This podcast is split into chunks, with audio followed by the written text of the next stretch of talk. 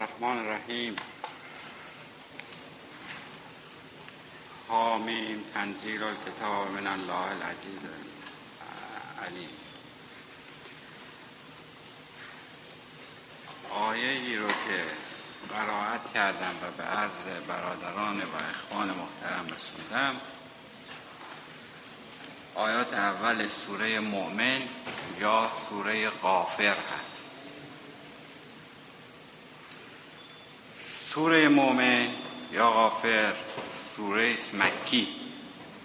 و با وجود اینکه اینو قبلا عرض کردم ولی این توضیح تکرار بعضی از مطالب از نظر اینکه در اذهان کاملا جا بگیره و ملکه بشه به قول معروف ضرری نداره.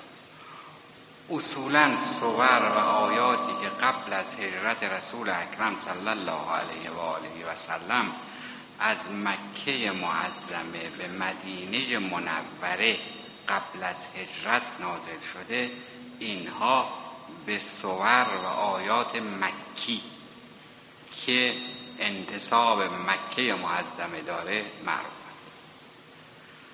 و اونهایی که بعد از هجرت حضرت از مکه به مدینه نازل شده به مدنی که انتصاب به مدینه منوره هست. داده شد. سوره مؤمن یا غافر سوره مکی دارای 85 آیه است. مؤمن هم به این سوره گفتند غافر هم به این سوره گفتند چرا غافر و مؤمن گفتند برای اینکه خداوند از مؤمنین خودش ذکر و یاد می‌کنه و از طرف دیگر از قفران و بخشندگی رحمان و رحیمیت خودش صحبت می‌کنه و به عبارت دیگر بشارت این رو میده خداوند متعال که او بخشنده است و ما بایستی امید به بخشندگی و رحمانیت و گذشت او در مقابل گناهانمون داشته باشیم.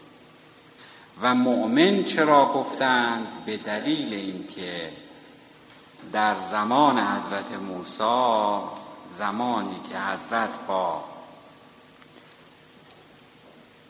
فرعونیان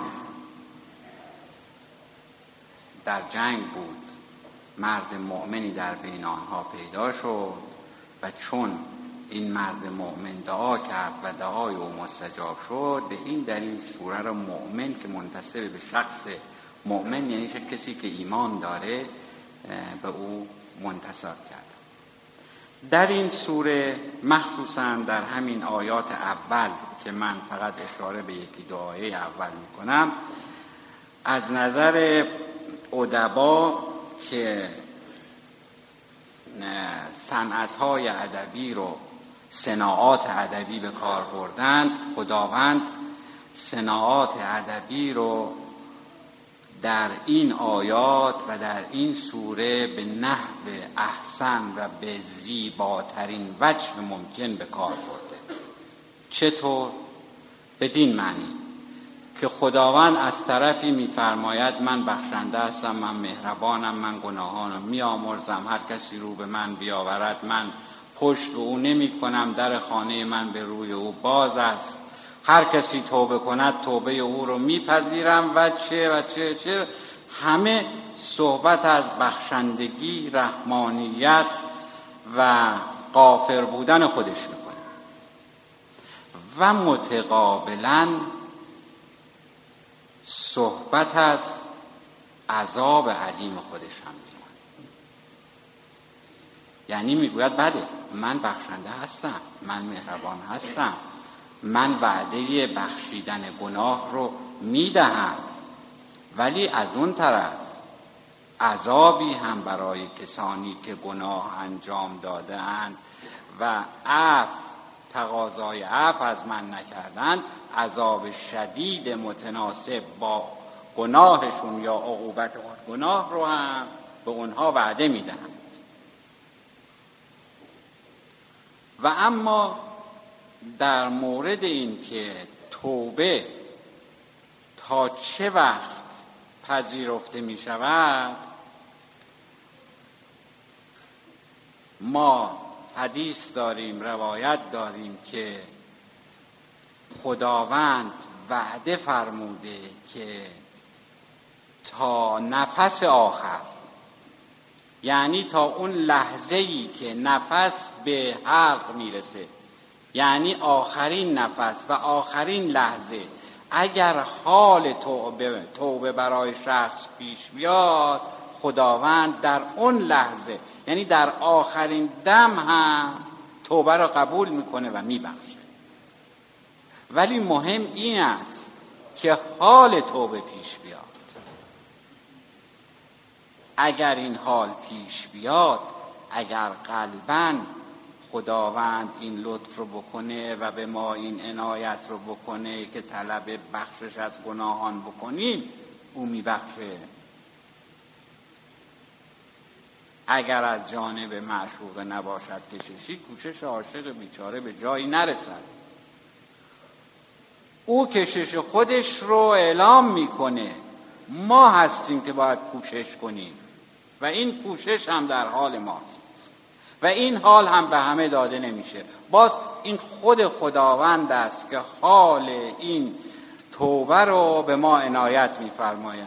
کما اینکه به استناد همین آیات که خداوند بخشنده است و رحیم است و همه رو میبخشد و گناهان رو میبخشه و آمرزنده است از حضرت سجاد علیه السلام سوال می‌کنند که یبن رسول الله خداوند وعده فرموده که تمام گناهکاران رو اگر که تقاضای بخشش گناهان خودشون رو بکنند و بخواهند از او گناهانشون رو میبخشه. آیا اگر قتله جد بزرگوار شما پدر بزرگوار شما که در کربلا به فجی ترین وضعی پدر بزرگوار شما و یاران او رو ایشون رو به قتل رسوندن اونها هم توبه بکنند خداوند توبه اونها رو میبخشه؟ حضرت در جواب میفرمایند که خداوند به اونها حال توبه نمیده. پس این حال هست. استغفار به زبان تنها کافی نیست. این که فرض بفرمایید من الان استغفار کنم بگم خب من الان از گناهان خودم استغفار کنم ولی همین لحظه از در بیرون برم مجدد همون گناه تکرار کنم با امید اینکه فردا هم استغفار می‌کنم. خب این طبیعیه که خداوند می‌دونه که خودمون خودمون رو داریم گول می‌زنیم. ولی اگر قلبا با تمام وجود به سوی او بریم از او تقاضای بخشش بکنیم امکان نداره خداوندی که در شروع قرآن میگه بسم الله الرحمن الرحیم به نام خداوندی که بخشنده است و مهربان است و رحیم است تمام صفات رحمانیت رو و بخشندگی رو برای خودش در آغاز کتاب آسمانی ما یعنی قرآن می بر می شمارد مگر امکان داره که برخلاف اونچه که فرموده عمل کنه؟ و حتی من این رو بارها و بارها و به کرات از هست آقا الله مقام و شریف شنیدم که در همین تفسیر میفرمودند که می نویسند که در روز هشت بنده گناهکاری رو به حضور آوردن و خداوند گناهان او رو شمرد که چشم تو در این موقع نگاه نامحرم کرده دست تو در این زمان دزدی کرده پای تو به مقصد ناشایستی رفته قلب تو چنین کرده فکر تو چنین کرده و تمام اعضای بدن که فعل حرام انجام داده بودند همه و همه و تمام گناهان رو برشمرد برای او. و او در مقابل انکار کرد. گفت من این کارها رو نکردم. خداوند گفت که این اعضای بدن تو شهادت بر اعمال تو می‌دهند. یعنی این دست که دزدی کرده روز هشت خودش اعلام می‌کنه که بله من دزدی کردم. این چشم که خدای نخواسته به نامحرم نگاه کرده روز هشت خودش اعتراف به این می‌کنه که به نامحرم نگاه کرده. این پا که به راه خلاف رفته در روز هشت خودش بر علیه خودش شهادت میده. یعنی در روز هشت لازم نیست که برای گناهان ما شاهدی به حضور بیاریم. خود اعضای بدن که گناهکار هستند شهادت بر گناه می‌دهند. ولی باز در اون حالت هم مهربانی و بخشندگی خداوند پوشیده نیست. چرا؟ به دلیل اینکه وقتی که تمام اعضای بدن این فرد گناهکار به گناهان او شهادت شهادت داد چه شهادت داد دست شهادت داد. همه به اتفاق گفتن که بله ما این کارهای خلاف کردیم. ما خلاف دستور تو رفتار کردیم. و در پر و خودش به زبان آمد. زبان اعتراف کرد که بله من کلام ناشایست گفتم دشنام دادم شهادت دروغ دادم و قص ذالک وقتی که تمام اعضای بدن این شخص اعتراف به گناه کردند او چیزی برای گفتن نداشت و در مقابل سر رو به زیر انداخت و شرمنده بود. و خداوند میفرماید که ببریدش به طرف جهنم. وقتی که او رو به طرف جهنم می‌برند همینطور که میره به طرف جهنم مرتبا بر میگرده و پشت سر خودش رو نگاه می‌کنه. خداوند میفرماید که او رو برگردانید. این چرا اینقدر به دنبال و پشت سر خود نگاه می‌کنه. سوالی از او بکنم که به چه دلیل پشت سر رو نگاه می‌کنه و میره به جلو؟ چون او رو می‌برند ولی به پشت سر نگاه می‌کنه. بیارید ببینم چرا نگاه می‌کنه. وقتی که به حضور میآورن رو سوال می‌کنه از او که تو که به گناهان خود اعتراف کردی و به طرف جهنم هم رفتی پس پشت سرت رو چرا نگاه کردی؟ گفت خدایا من اعتراف به همه گناهان خودم کردم. ولی چشم از رحمت تو که نبستم. امید از رحمانیت و رحم تو که نبستم.